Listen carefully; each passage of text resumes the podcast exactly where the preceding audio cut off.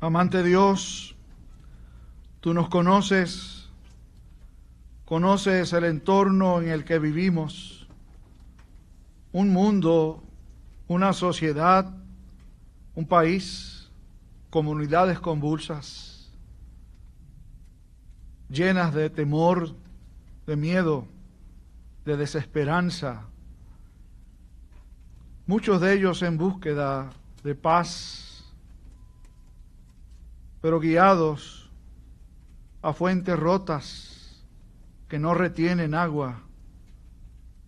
Te pedimos que esta palabra tuya que compartimos en esta hora nos guíe a la fuente que salta para vida eterna que es Cristo, el Señor, en quien único podemos tener paz verdadera.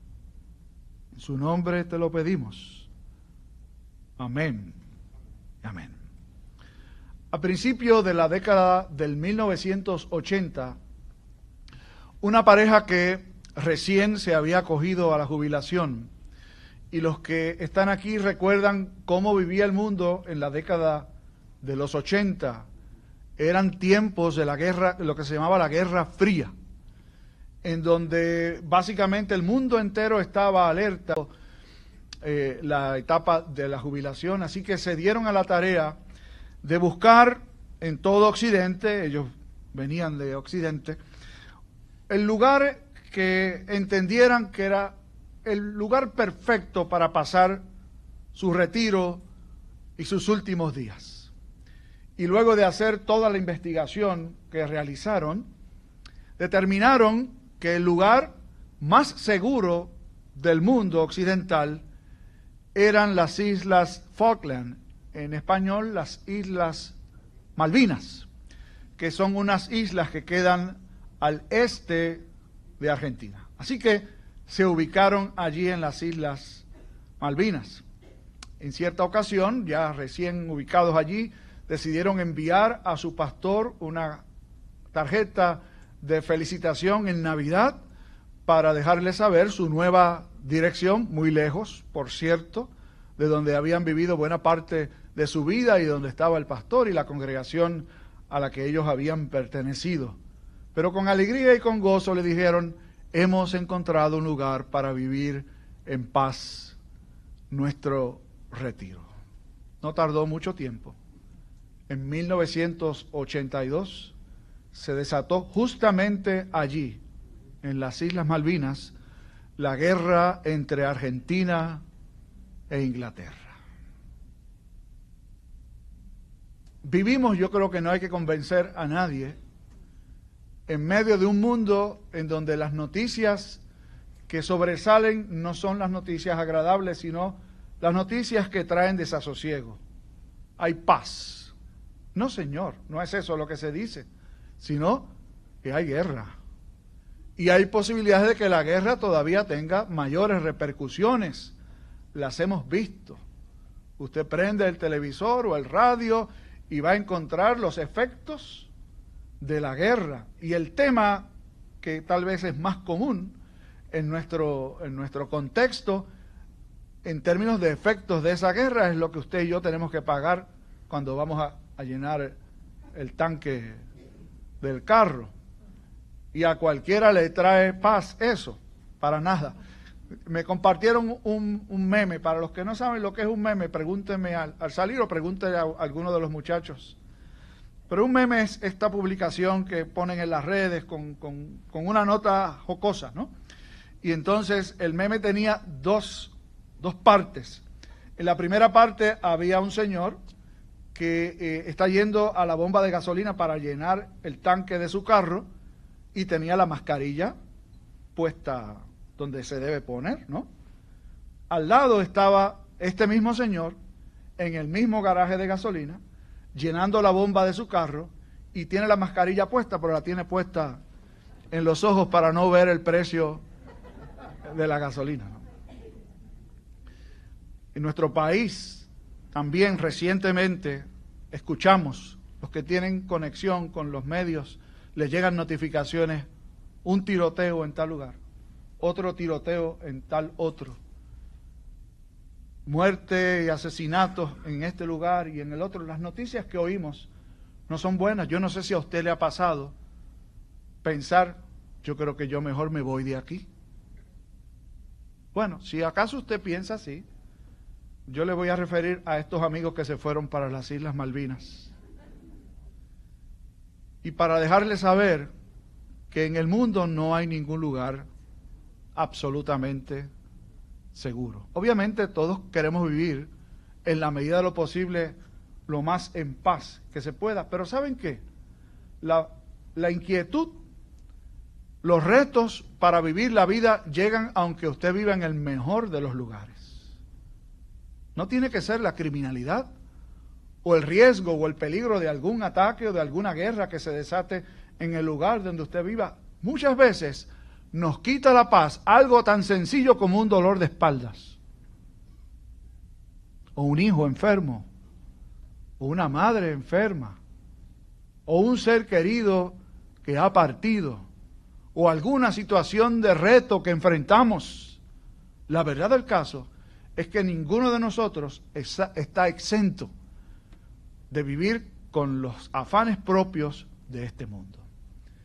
El texto que está delante de nosotros hoy es un texto maravilloso, que seguro que ustedes conocen al menos el versículo que ya se ha leído tres veces. En la salutación y en la lectura de la palabra, Carlos lo leyó y luego lo repitió. Y a lo mejor si yo empiezo, ustedes siguen conmigo. La paz os dejo, mi paz os doy. Yo no os la doy como el mundo la da. Jesús dijo esas palabras en un contexto extremadamente complicado y contrasentido. Le ofrece a sus discípulos paz. Y miren bien en qué circunstancias Jesús ofrece paz a sus discípulos. Jesús ha concluido la última cena. Ha despedido incluso a Judas le ha dicho, ve y haz lo que tienes que hacer. Ese Jesús, piensen por un momento, Jesús cuando compartió la última cena, no era como, como una fiesta para decir qué bueno que estamos juntos, qué bueno que mis discípulos están conmigo. No, era la cena en donde el que la instituía y el que la presidía conocía que su destino terrenal estaba ya por concluir. Jesús sabía que esa iba a ser la última noche en que él habría de compartir con sus discípulos.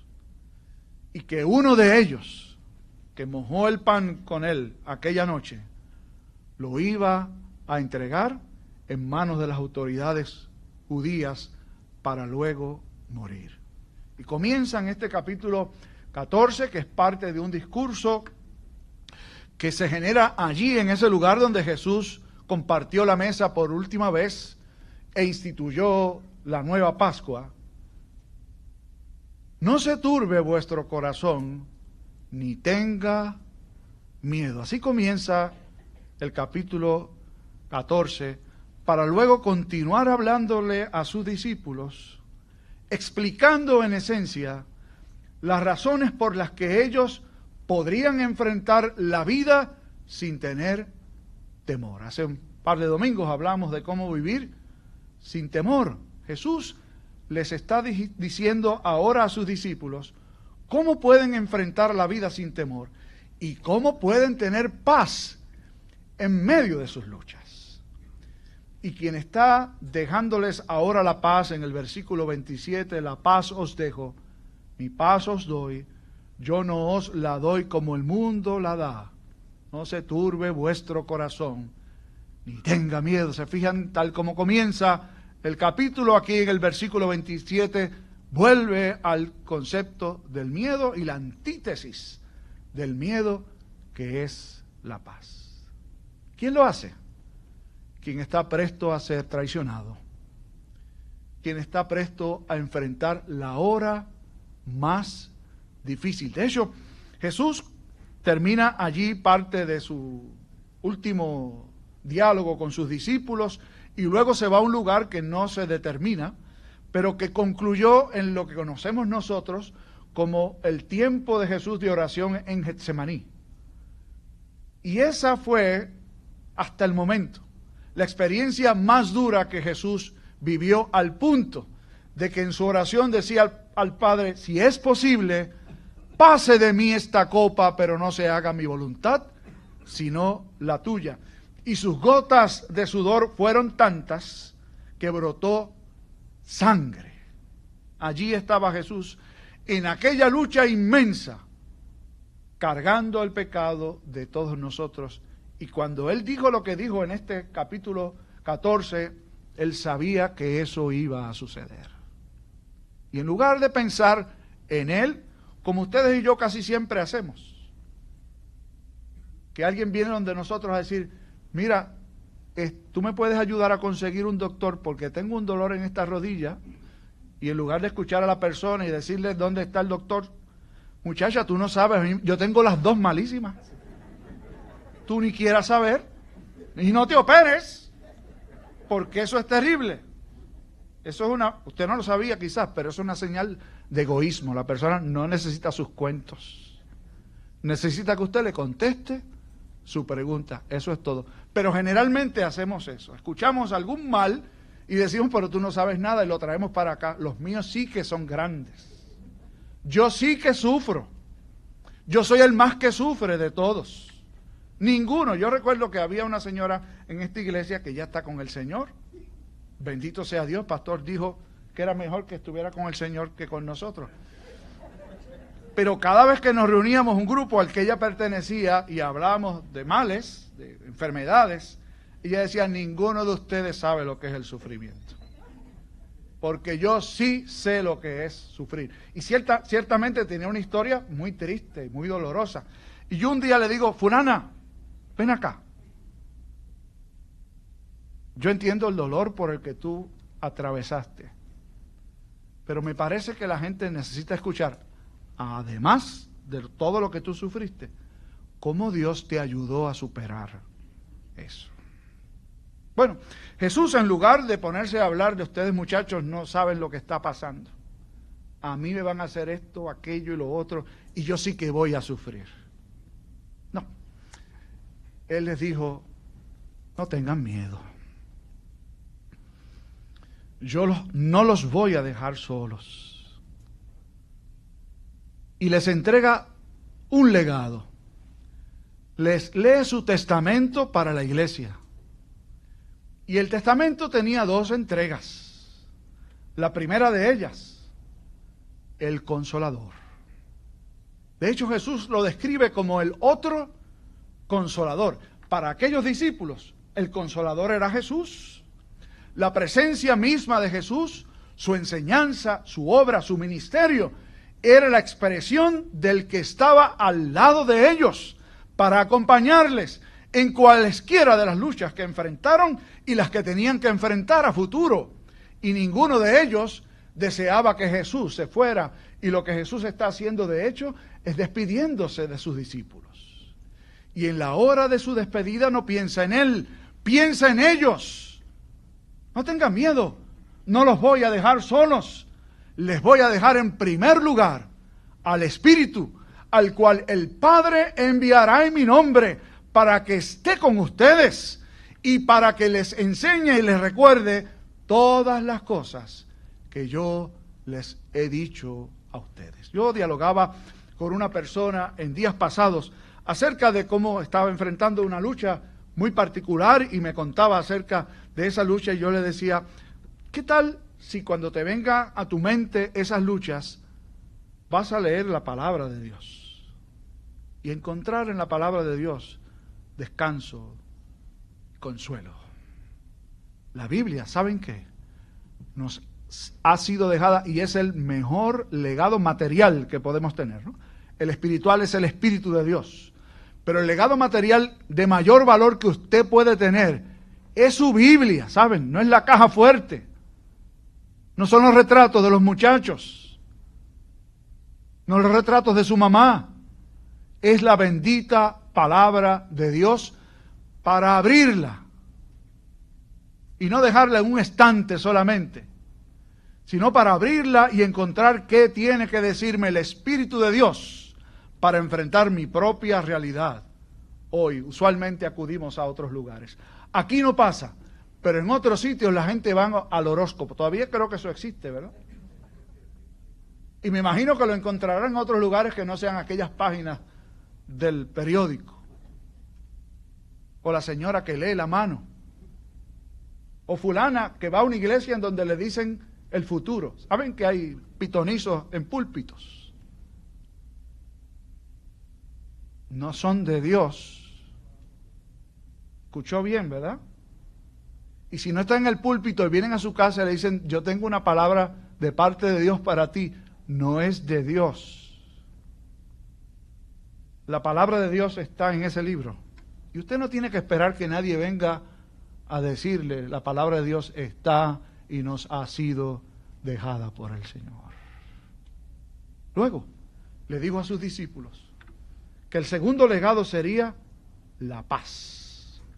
Pero no cualquier paz. Era la paz suya. Fíjense cómo Jesús la señala, la paz os dejo y luego la define. Mi paz os doy.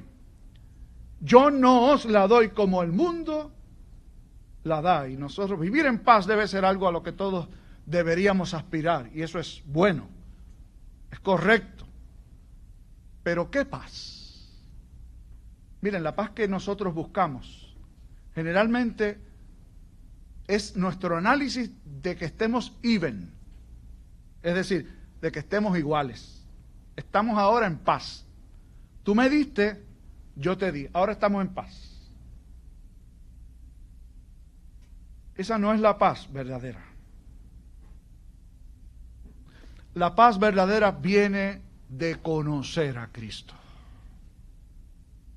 Y esa paz tiene tres dimensiones cuando conocemos a Cristo y no como el amigo, sino como el Salvador, se restablece la paz entre Dios y nosotros. La primera dimensión es vertical.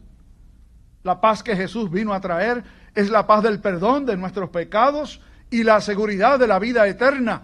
Y quienes confían en Jesús como su Salvador han dado el primer paso para la paz verdadera, que estemos en paz con Dios que si muero pueda decir como se debe decir propiamente, descanso en paz. Casi todo el que se muere nosotros decimos que descansa en paz. Eso lo sabe Dios nada más, ¿sabe? Por lo menos usted no me oirá decir a mí que descansa en paz. Tampoco voy a decir que descansa en el infierno. Pero voy a decir que se murió o que Dios lo reclamó, reclamó su vida. Y algunos se ofenden cuando yo les digo, cuando estamos despidiendo, sobre todo en la noche, que descansen en paz. No, pastor, no, todavía. Claro que sí. Un creyente que ha sido rescatado por el poder del sacrificio y la resurrección de Jesús, vive en paz con Dios. Duerme en paz con Dios. Y si muere, muere en paz con Dios. Y eso es algo que todo creyente debería abrazar. Usted quiere que se disipe el temor a la muerte. Confía en Jesús. Descanse en Él para la vida eterna. Lo demás, Dios lo trae por añadidura. Luego de que recibimos esa dimensión de la paz de Cristo, la segunda dimensión, que es una dimensión que podríamos llamar horizontal, se comienza a proyectar como debe ser. Y entonces vivir en paz con el esposo, con la esposa, con el vecino o con la vecina no es pagarle y que los dos estemos even. Vivir en paz con los que están en nuestro entorno es amarlos como Cristo nos amó a nosotros. ¿Quién es capaz de hacer eso? No levanten la mano, ¿saben?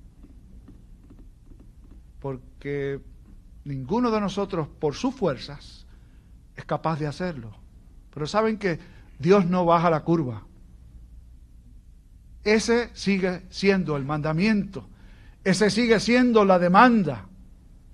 Cuando conocemos el amor de Dios, que nos pone en paz con Él, entonces la ofensa del vecino toma una dimensión totalmente distinta. ¿Que me miraste mal? ¿Que me trataste mal al muchachito? ¿Qué es eso comparado con la ofensa de provocar la muerte de Cristo? Como dicen en Aguadilla también, peanuts. Esas son cosas pequeñas. Usted tiene que perdonar a su hermano, tiene que perdonar a su prójimo.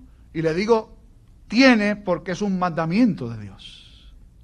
Y solo se consigue cuando conocemos el amor perdonador en Cristo. Y la tercera dimensión de la paz que Jesús vino a dejarnos va hacia adentro, inunda el ser nuestro.